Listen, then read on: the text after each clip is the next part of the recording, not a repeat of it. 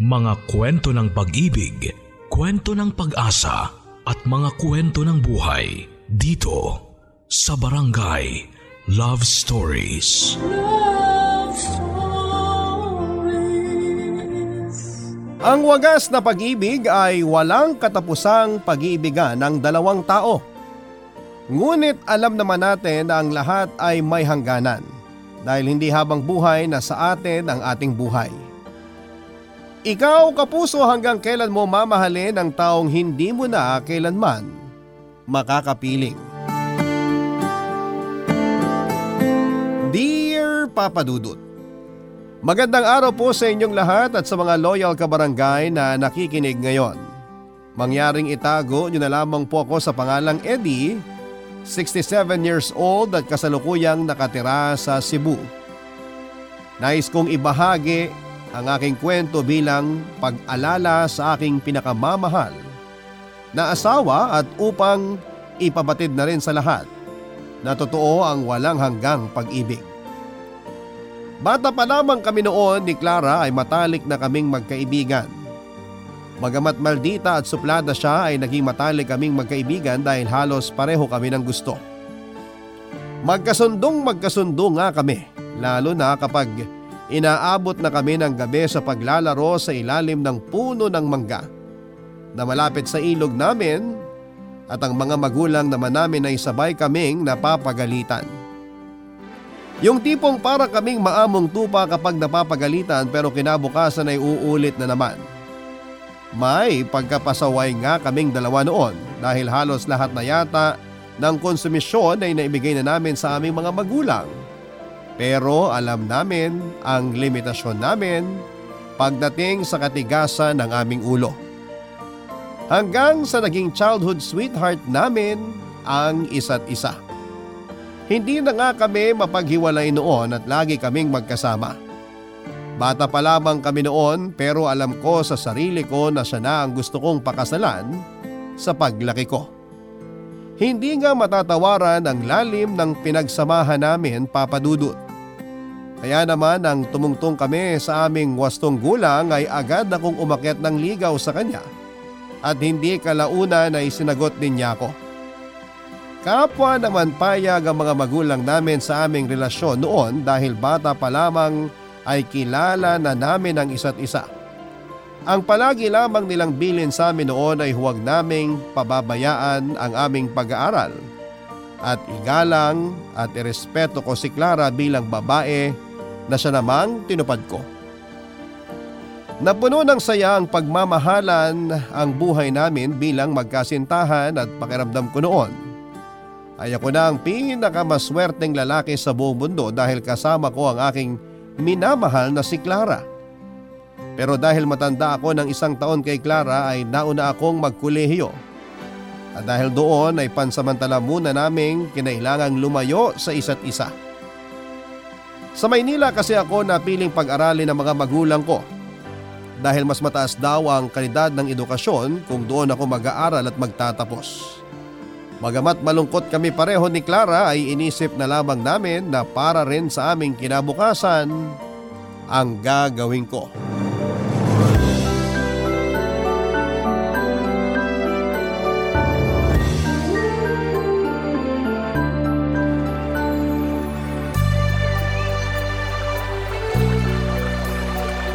Kailan ba ang luwas mo? Sa biyernes na mahal. Malulungkot ka ba? Ano ba namang klasing tanong yan? Siyempre, ang tagal din nating magkakalayo ah. Kung pwede nga lang na hindi na ako lumuwas eh. Hindi naman pwede. Nakaplano na yan eh. Tsaka yun din naman ang gusto ng mga magulang mo. Alam ko naman. Kaya lang nakakalungkot kasi. Ngayon lang tayo magkakahiwalay ng matagal. Mahal, para sa'yo rin naman to. Kung sa Maynila ka makakapagtapos ng pag-aaral, aba, sigurado ako magiging maganda ang kinabukasan mo. Natin, mahal. Hindi ko to gagawin para lang sa sarili ko. Kundi para na rin sa pamilya ko at para sa ating dalawa. Sigurado ka na ba talaga sa akin? Oo naman. Di mo na dapat tinatanong yan. Alam na alam mo naman kung gaano kita kamahal. Alam ko naman yun. Eh, ikaw ba? Di ka pa ba sigurado sa akin? Siyempre sigurado na ako sa'yo. Napakarami na nating pinagsamahan. Kilala na natin ang isa't isa. At wala na tayong maitatago. Kaya alam ko sa sarili ko na ikaw na ang lalaking gusto kong makasama habang buhay. Ganon din naman ako sa'yo. Kaya hayaan mo. At mag-aaral ako ng mabuti at magtatapos. Para makahanap ako ng magandang trabaho. Pag nagkataon, pwede na kitang pakasalan nun. Maghinay-hinay ka lang. Bata pa tayo, mahaba pang panahon natin. Di rin natin masasabi, mahal. Hiram lang naman natin sa Diyos ang buhay natin. Di natin alam kung kailan niya tayo babawiin. Basta huwag kang ma-pressure ha. Marami pa tayong panahon para pagplanuhan ang kinabukasan natin. Ayokong pumasok tayo sa isang bagay na hindi natin napaghahandaan. Hayaan mo. At tatandaan ko yung sinabi mo. Mag-aaral din ako ng mabuti dito para sabay nating bubuuin ang mga pangarap natin para sa kinabukasan. Natutuwa ako marinig yan mula sa'yo. Basta ipangako mo na hinding hindi ka titingin sa ibang lalaki habang wala ako ha. Pangako ko sa'yo, hindi ako titingin sa ibang babae. Imposible yan, mahal. May mga mata tayo pareho. Ang ipangako dapat natin sa isa't isa ay kahit na gaano karami pang magagandang babae at makikisig na lalaki ang makita natin, mananatili pa rin ang pagmamahal natin sa isa't isa. Pangako yan mahal. Di bale. At palagi kitang susulatan para naman hindi tayo masyadong mangulila sa isa't isa. Maigi pa nga. Basta wag mo kong aalalahanin dito ha. Pagtuunan mo ng pansin ang pag-aaral mo. Basta wag mong kalimutan na sumulat sa akin pabalik ha. Para alam ko mga nangyayari sa inyo rito. Makakaasa ka, pangako. Basta mag-iingat ka palagi doon ha. Huwag kang magpapalipas ng gutom. Kailangan mong kumain palagi para may laman yung utak mo. Oo naman. Sa pagtatapos natin nakasalalay ang kinabukasan natin. Ilarawan mo sa liham kung anong itsura ng Maynila ha. Alam mo namang pangarap ko makapunta ron. Pero magastos kasi ang lumuwas. Hayaan mo't pag nakapagtrabaho na ako, ipapasyal kita sa Maynila. Libutin natin hanggat gusto mo. Ay, gusto ko yan. Pero wag mong pababayaan ang sarili mo doon. Kung may problema, sumulat ka kagad sa akin ha. Oo mahal. Mag-iingat ako palagi. Pakakasalan pa kita eh. Papadudot ng magkasundo nga kami ni Clara ay lumuwas ako ng Maynila. Pero bago ko tuluyang umalis ay nangako pa kami sa isa't isa na susulat kami para kahit na magkalayo kami ay alam namin ang nangyayari sa isa't isa sa amin. Lalo na para hindi namin maramdaman na magkalayo kami. Papadudot sa totoo lang ay mahirap para sa akin ang malayo kay Clara. Pero kailangan ko yung gawin dahil gusto kong makapagtapos ng pag-aaral para mabigyan ko ng magandang buhay ang pamilya ko. At mapaghandaan na rin ang kinabukasan naming dalawa ni Clara. At sa unang buwan nga ng pananatili ko noon sa Maynila ay hindi ko napigilang mangulila sa aking kasintahang si Clara. Kaya naman sa tuwing may libreng panahon ako ay halos tambakan ko na siya ng mga liham na nagpapahayag ng aking pangungulila sa kanya. Nagdaan ang marami pang buwan na tanging liham lamang ang nagsilbi naming komunikasyon sa isa't isa. Makalipas nga ang apat na taon, ay ganon ang naging sitwasyon namin pero kahit kailan ay hindi nabawasan ang pagmamahal namin sa isa't isa. Nang makapagtapos nga ako ng kolehiyo noon sa edad na 23, ay agad akong nagbalik sa aming probinsya dahil sabik na sabik na akong makitang muli ang aking pamilya, lalong lalo na ang aking irog na si Clara.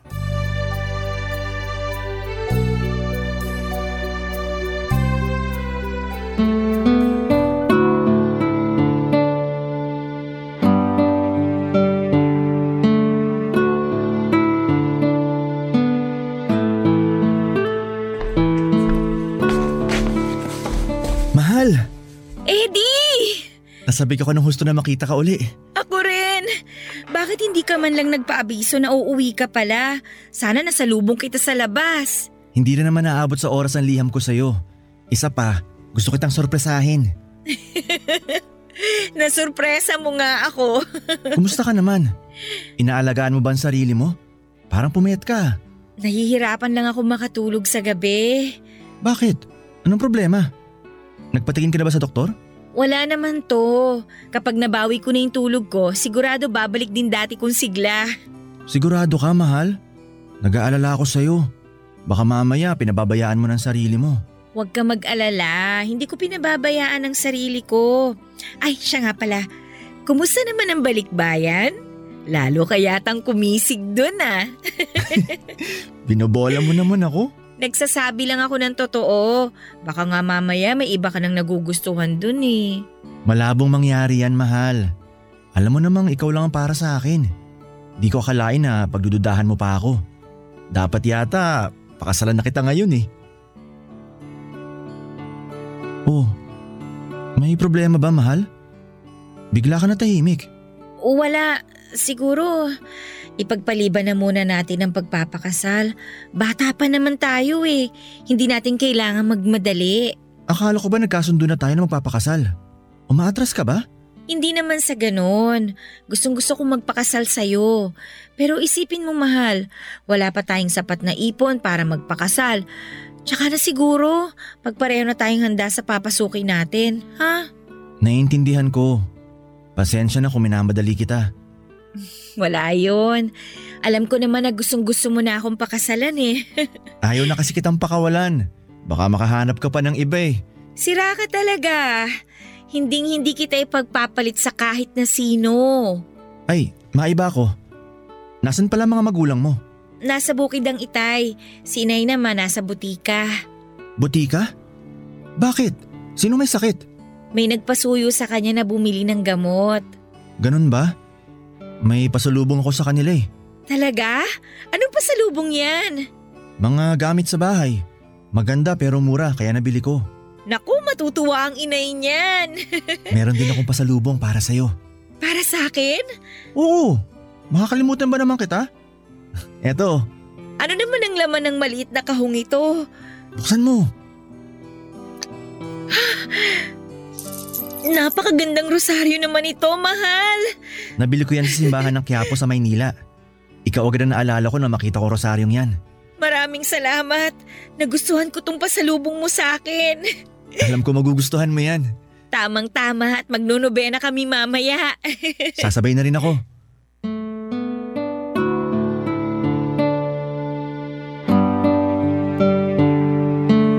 Nakakatuwa na nagustuhan ni Clara ang simpleng regalo ko sa kanya at kinagabihan nga ay nag-novena kami.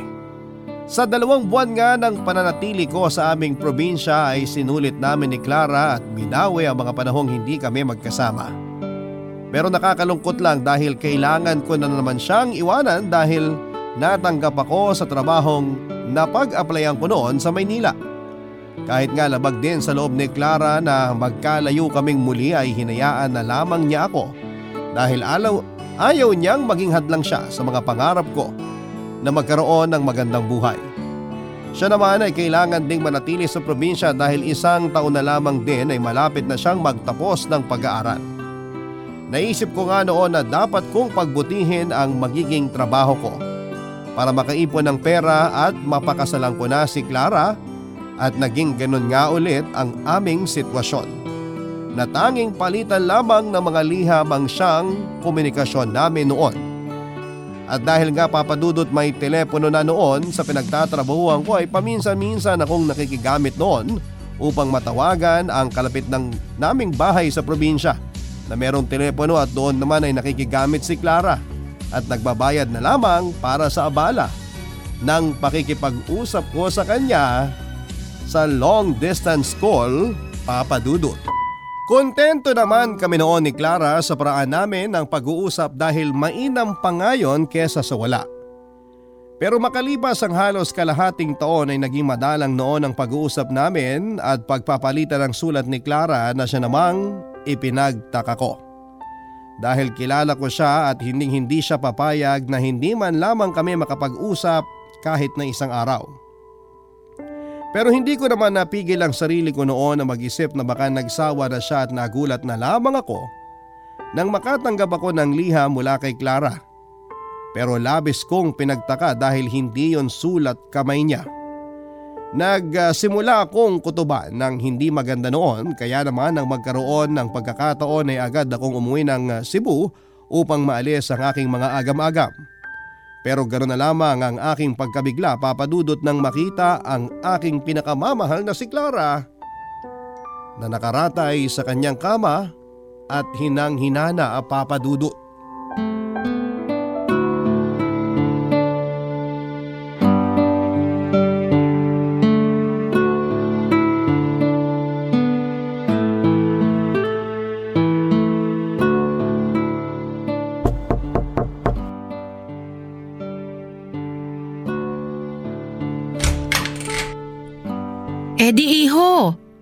Ginagawa mo rito? Hindi ba dapat nasa Maynila ka at nagtatrabaho? Gusto ko lang ho sana makita si Clara. Natanggap ko ho kasi yung huling sulat na pinadala niya. Pero nagtaka lang po ako kasi hindi ho niya sulat kamay yun eh. Ah, halika, pumasok ka. Pasensya na hindi kita agad napapasok ha. Nabigla kasi ako sa pagdating mo. Ayos lang po. Kayo po ba nagpadala ng sulat ni Clara? Ay, panahon na siguro para malaman mo ang totoo. Totoo? Ano pong totoo? Ipapaliwanag ko kapag nasa kwarto na tayo ni Clara. Halika, sumunod ka sa akin. Salamat po.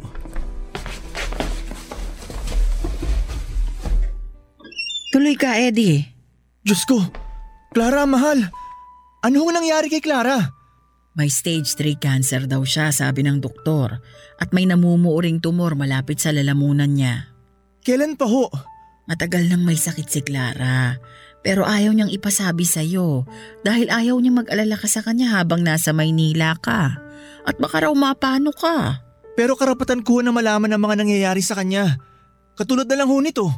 May sakit pala siya pero wala akong kaalam-alam. Sinunod ko lang ang gusto ni Clara. Madadaan pa naman ho yata sa gamutan to, tama?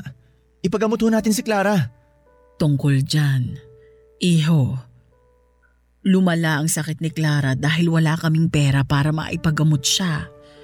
Dahil doon, nagkaroon ng taning ang buhay niya.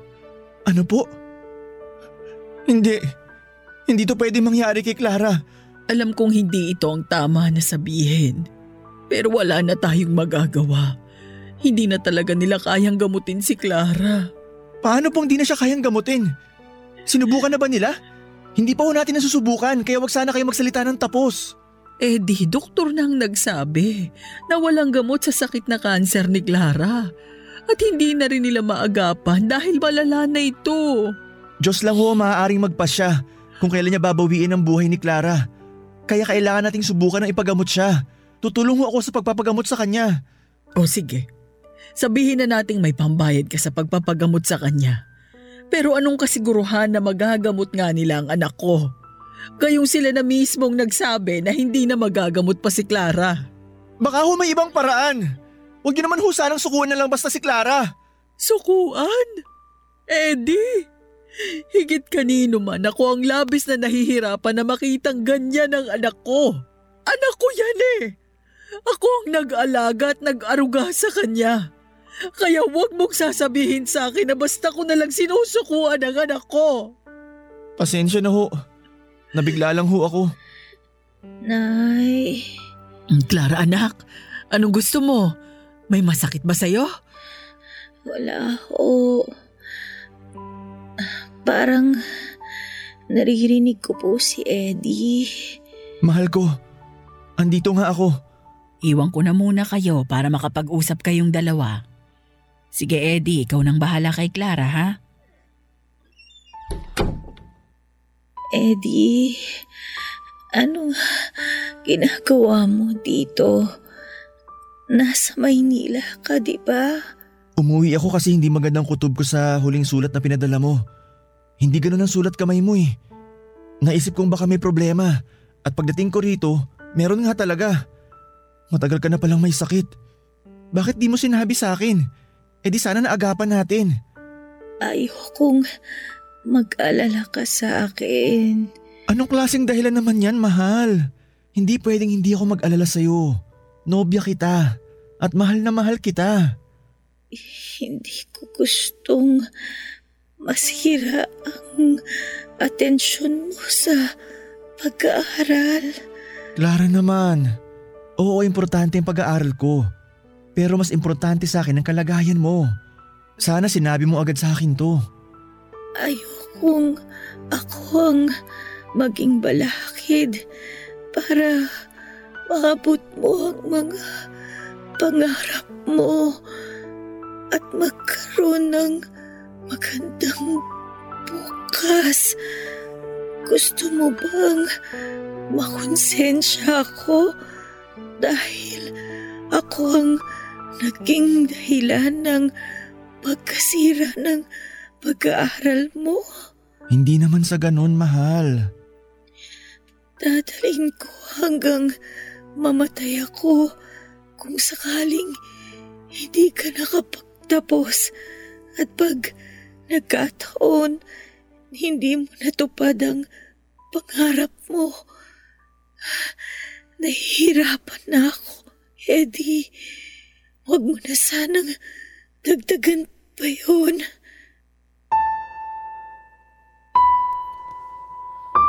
Papadudot dahil nga sa kalagayan noon ni Clara ay mas pinili ko na lamang na manatili sa Cebu para bantayan at alagaan siya.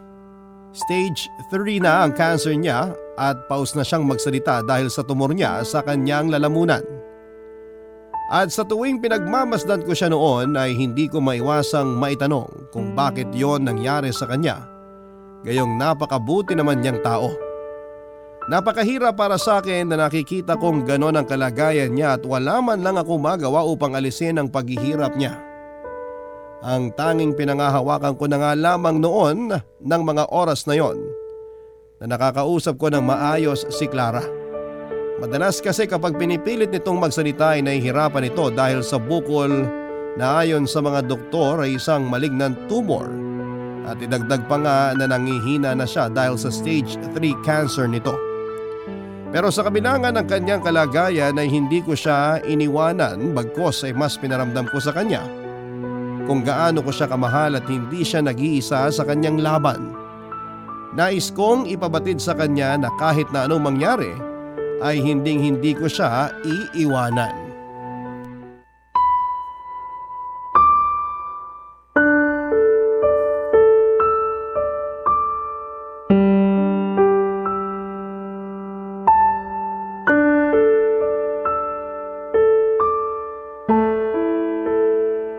Mahal, Ano yun, mahal? hindi ka pa ba napapagod sa pag-aalaga sa akin? Siyempre hindi. Bakit naman ako mapapagod? Katulad ng pagmamahal ko sa'yo, hinding hindi ako mapapagod. Malapit na rin naman akong mawala. Kaya hindi mo na kailangang magsayang ng lakas at panahon. May mga dapat kang pagtuunan ng pansin na mas importante kesa sa sakit ko. Mahal, wag mo naman sanang sabihin yan. Lalaban tayo. Tatalunin natin yung sakit na nagpapahirap sa'yo. Salamat. Pero tanggapin na lang natin ang kapalaran ko.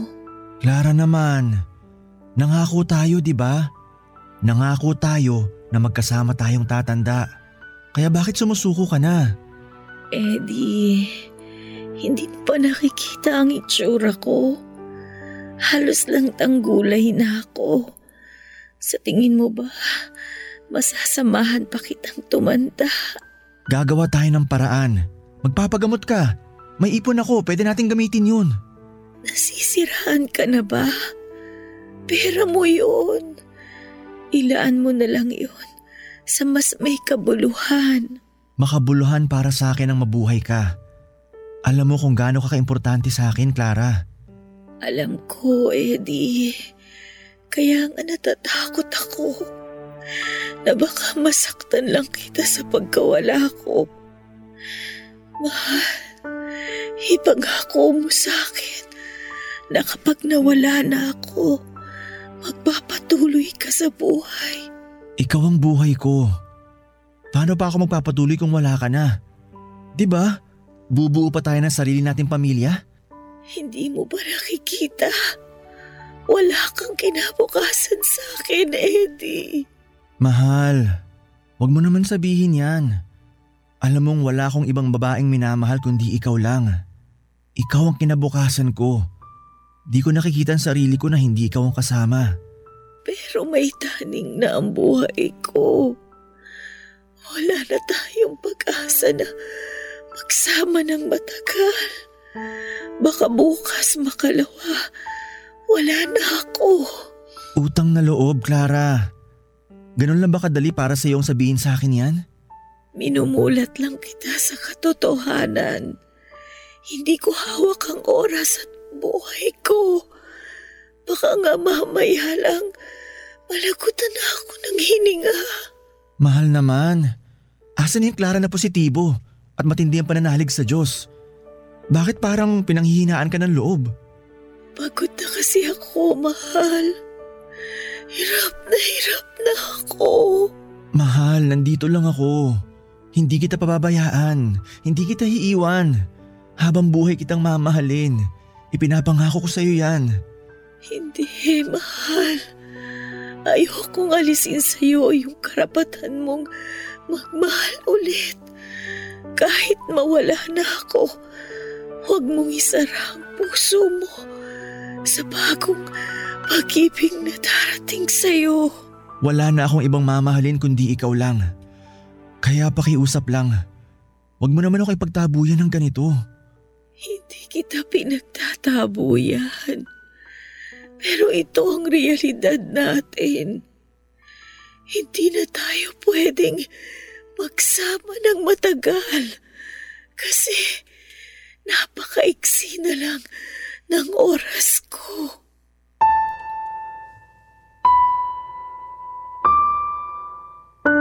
Papadudot na mulat ako sa katotohanan sa mga sinabi ni Clara sa akin. Doon ko napagtanto na hindi lang ako na, na, na, nananaginip ng masama na totoo lahat ng nangyayari ng panahon na yon. At sa paglipas nga ng mga araw at buwan ay lumala ng lumala ang karamdaman ni Clara na tila dumudurog sa aking puso. Kitang kita ko kung paanong unti-unti ay nalalagas ang dating makapal niyang mga buhok reaksyon ng mga gamot sa kanyang katawan. Sa totoo lang papadudot ay hindi ko siya kayang tignan ng mga oras na yon dahil ipinamumuka sa akin ng tadhana na wala na akong magagawa para alisin sa ganong sitwasyon ng aking minamahal. Noong ko rin naramdaman ang pakaramdam na wala akong kwenta dahil hinahayaan ko lamang siya na maghirap. Kung maaari ko lamang sanang angkinin lahat ng sakit na nararamdaman niya ay ginawa ko na. Ganon ko siya kamahal papadudot na kung magagawa ko lang ay angkinin ko ang sakit para hindi na siya mahirapan pa. Naisip kong hindi bali nang ako ang mahirapan huwag lamang siya papadudot. Hindi ko nga naiwasang humanga kay Clara dahil sa kabila ng kanyang karamdaman ay nanatili siyang positibo ang pananaw sa buhay. Kahit nga unti-unti na siyang nakakalbo ay hindi siya nagreklamo sa kanyang itsura. Sinabi niya rin sa akin na tanggap na niya ang kanyang kapalaran taliwas naman sa akin. Hindi ko naiwasang questionin ang nasa itaas dahil sa pagsubok na ibinigay niya kay Clara. Pakiramdam ko ay hindi siya makatarungan dahil sa dinami-rami ng masasamang tao sa mundo ay napakabuting tao pa na tulad ni Clara ang naging biktima ng ganong sitwasyon. Isipin ko pa lamang na mawawala ng pinakamamahal ko sa akin ay para na akong pinapatay. At kung maaari lamang ay susundan ko siya. Hanggang sa kabilang buhay, papadudot. Papadudot makadiyos akong tao pero dahil sa nangyari ay pakiramdam ko na unti-unting humihina ang pananampalataya ko sa kanya ng mga panahong yon. Nagdasal ako ng nagdasal na sana ay pagalingin niya si Clara pero hindi niya ako pinakinggan. Ngunit sadya talagang napakabuti ni Clara at hindi niya hinayaang tuluyang masira ang aking pananampalataya. Pilit niyang ipinaintindi sa akin noon na ang lahat ng ginagawa ng Diyos ay may dahilan. Pero itinanong ko sa aking sarili kung ano nga ba ang dahilan niya. Dahil nga sa matindiring pananampalataya ni Clara sa Diyos ay sinabi niya sa akin na hindi ko kailangang pagdudahan ang pagmamahal ng Diyos sa amin. Isipin ko lang daw kung paano kami nabuhay sa mundong nilikha ng Diyos. Sa paglipas pa nga ng mga araw ay ramdam ko ang unti-unting pagbigay ng lakas ni Clara. Alam ko na anumang oras ay mawawala na siya sa akin kaya naman pinilit ko ang aking sarili na hanggang doon na lamang kami magsasama. At dahil nga sa labis kong pagmamahal sa kanya ay binuo ko na sa aking sarili ang pangakong hinding hindi ako magmamahal ng iba kapag tuluyan na siyang binawi ng Diyos sa akin. Nang mga oras din na yon ay naisip kong gusto kong pakasalan si Clara bago siya mawala sa akin. Kaya naman nang dalawin ko siya sa kanila ay binuksan ko na ang paksa tungkol sa plano kong pakasalan siya papadudot.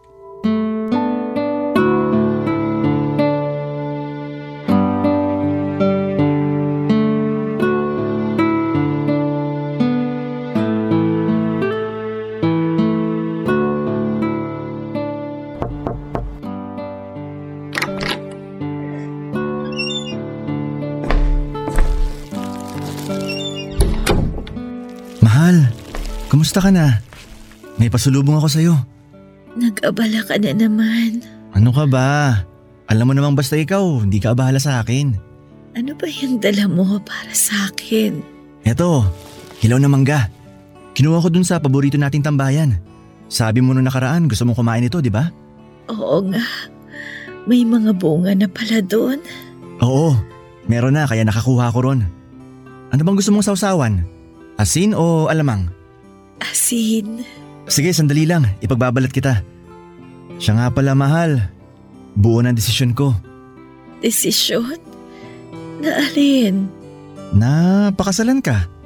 Napag-usapan na natin to, di ba? Walang kasal na magaganap. Hindi kita itatali sa naghihingalong katawan na to. Naghihingalo o hindi, Clara. Ikaw lang ang babaeng gusto kong pakasalan.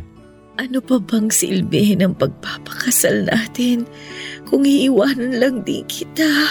Mahal, hanggat nandito ka sa puso ko, mananatili kang buhay para sa akin.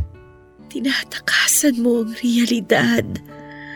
Sa tingin mo ba, matatahimik ako kung malalaman kong pinipilit mo akong buhayin sa mundo mo kahit napatay na ako. Ikaw nga mahal, buhay ka pa pero pinapatay mo na sarili mo.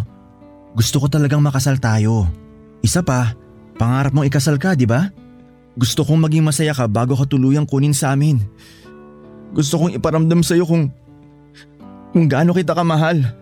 Eddie, ramdam ko kung gaano mo ko kamahal. At nagpapasalamat ako dahil kahit ganito na ako, mahal na mahal mo pa rin ako. Pagdudahan mo na lahat. Huwag lang ang pagmamahal ko sa'yo. Dahil kahit anong mangyari, hinding hindi ito mababawasan. Kaya pakiusap, pumayag ka na sanang makasal tayo. Sige, pumapayag na ako. Talaga? Maraming salamat, mahal. At dahil dyan, kailangan may singsing. Eto, isuot mo to. Teka, paano mo nabili itong singsing na to? Hindi ba nangako ko sa'yo na pakakasalan kita? Matagal ako nag-ipon para mabili ang singsing na yan. Hindi nga lang ganun kamahal pero totoong ginto yan, mahal. Kahit peke lang yan, mahal. Napatawa rin kita. ang tagal na rin mula nung huli ko na silayan ang mga ngiti sa labi mo. Masaya lang ako sa pagmamahal na binibigay mo sa akin. Talagang nag-abala ka pang bumili ng singsing. Oo naman. Simbolo yan ng walang hanggang pagmamahal ko sa'yo. Mahal na mahal din kita. Kaso, pasensya ka na ha. Kasi, maaga kitang maiiwan. Ayos lang mahal. Alam ko naman magkakasama din tayo sa kabilang buhay. Pero, huwag kang susunod agad ha. Nakukuha mo pa talaga magbiro. Ayoko naman kasing puro sakit at lungkot ang baunin ko kapag nawala na ako. Panatag akong lilisan kung alam kong tanggap mo ng maluwag sa dibdib ang pagkawala ko. Sa totoo lang, mahirap. Ngayon pa lang para na ako nauupos na kandila. Pero pangako ko sa iyo na magpapakatatag ako. Mabuti kung ganon.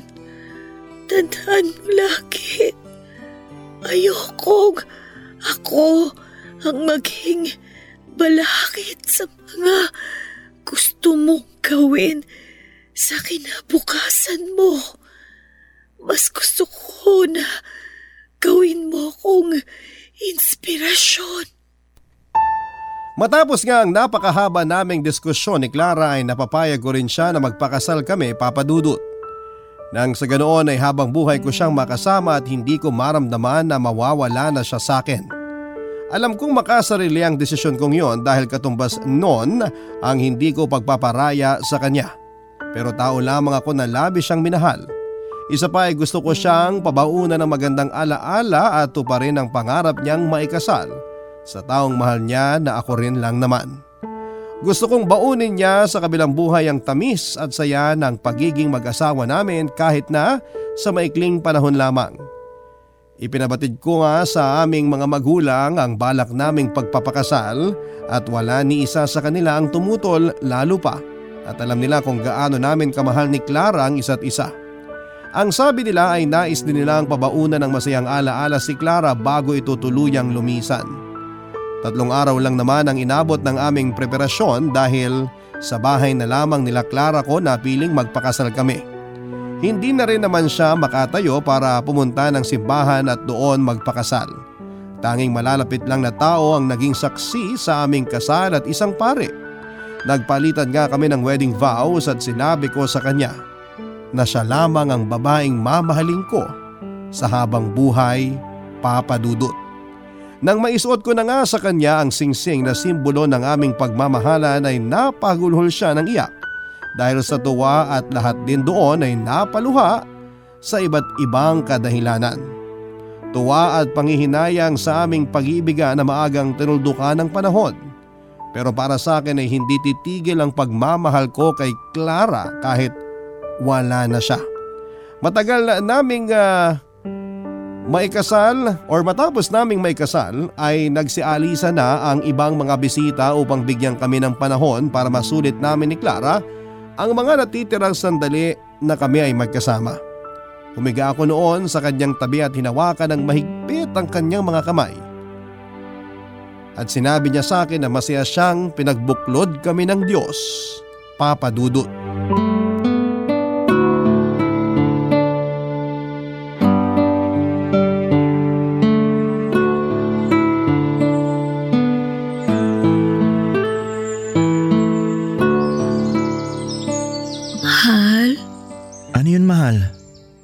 Makasarili ba ako kung sasabihin kong napakasaya ko na naikasal na tayo?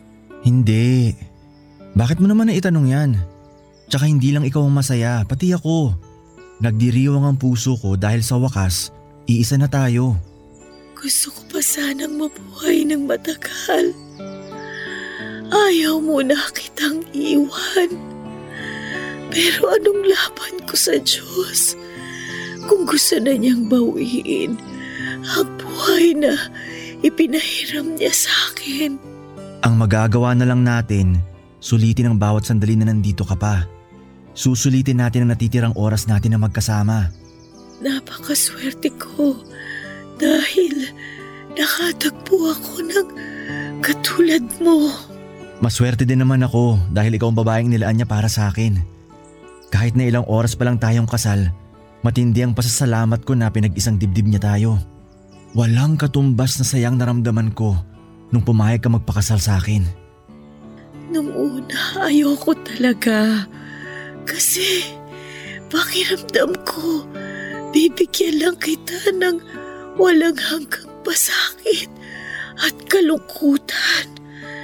Inisip ko na kapag nagpakasal ka sa akin, habang buhay mong dadalhin ang sakit ng pagkawala ko. Hindi naman malabo mangyari yun pero magtiwala ka sa akin. Kahit masakit, Tatanggapin ko. Oo, may prati sa akin na ayaw kong pakawalan. Pero alam kong magiging maayos ka sa pupuntahan mo. Lugar na walang pasakit at paghihirap.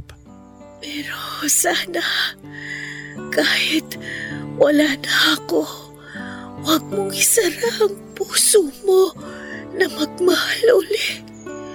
Gusto kitang maging masaya hanggang sa huling araw ng buhay mo. Kasi hindi naman sa akin magtatapos ang ikot ng mundo mo. Napag-isipan ko na yan, mahal. Pero maniwala ka sa akin o hindi, wala na akong balak na magmahal uli. Ikaw lang ang babaeng mamahalin ko hanggang sa kahuli-huli ang sandali ng buhay ko. Masaya na akong mabuhay kahit sa mga masasayang alaala lang natin. Pero, mahal, Pakiusap, Clara. Ang mahalin ka habang buhay ang siyang kaligayahan ko. At kontento na ako na ikaw lang ang minamahal ko. anong kabutihan ba ang nagawa ko? At biniyayaan ako ng Diyos ng isang lalaking katulad mo. Basta lagi mong tatandaan na wagas ang pagmamahal ko sa'yo. Mahal na mahal kita. Mahal na mahal din kita. Mahal. Salamat nga pala at pinagbigyan mo ko na puntahan natin tong puno na tinatambayan natin noon. Nakakatuwa na nandito pa rin ang mga pangalan natin na inukit natin dito sa puno. Oo nga mahal. At lumain man yan ng panahon, hinding hindi yan mabubura katulad ng pagmamahal ko sa'yo. Ay, teka. Komportable ka ba dyan sa pagkakaupo mo? Oo, salamat. Gusto ko talagang mapanood mabuti ang paglubog ng araw. Alam mo mahal, ikaw ang nagsisilbing araw ko. Ang nagsisilbing liwanag ng buhay ko. Salamat. Pero ito ang tatandaan mo, mahal. Sa bawat paglubog ng araw, muli itong sisikat na kahit pansamantalang baluti ng kadiliman ng mundo mo, may liwanag pa rin na kinabukasan para sa'yo. Kaya kahit na anong mangyari, wag na wag kang panghihinaan ng loob. Dahil mahal na mahal kita at mananatili ako sa tabi mo kahit wala na ako. Alam ko. Pakiusap ko lang sana. Palagi mo akong gabayan mula sa itaas. Pag ako mahal ko, pwede mo ba akong yakapin ng mahigpit? Nilalamig ako. Sige. Pero kung gusto mo, iuwi na kita. Dito muna tayo sandali. Gusto ko munang magpahinga. Sige, mahal ko. Magpahinga ka lang. Andito lang ako. Matagal ko nang inihanda ang sarili ko anumang oras na lumisan si Clara. Pero nang makita ko kung paano niyang ibinikit ang kanyang mga mata na tila natutulog matapos ang bitin ng mga katagang yon, ay agad akong napahagulhol habang yakap ko siya sa aking mga bisig at nakita ko kung paanong walang buhay na lumaylay ang kanyang mga kamay. Umiyak ako ng umiyak habang yakap-yakap siya ng mahigpit at paulit-ulit na sinasambit kung gaano ko siya kamahal. Hindi ko na nga namalaya na isang oras na pala akong ganon kung hindi pa kami sinundan ni Tita Sally at napaluha siya nang makita ang itsura ko at ang walang buhay na si Clara. Agad naman akong niyakap ni Tita Sally at sinabing makakapagpahinga na si Clara at ang mabuti pa raw ay iuwi na namin ito. Papadudod hindi ko makakalimutan ang lahat ng masasaya at malulungkot na alaalang meron kaming dalawa ni Clara. at kung gaano namin kamahal ang isa't isa at dadalhin ko yon hanggang nabubuhay ako. Sa paglipas nga ng panahon at ngayon nga na matanda na ako ay hindi ako kailanman nagmahal ng iba maliban kay Clara.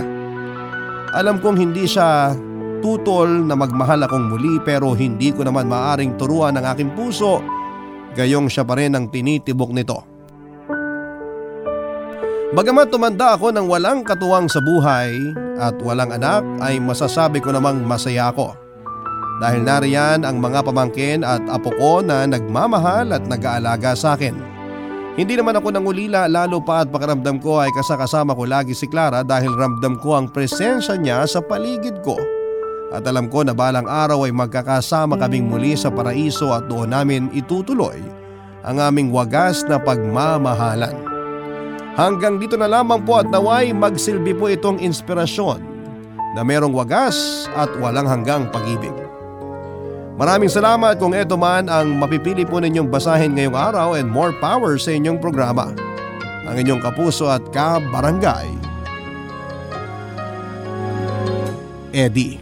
Mga kwento ng pag-ibig, kwento ng pag-asa at mga kwento ng buhay dito sa Barangay Love Stories. Love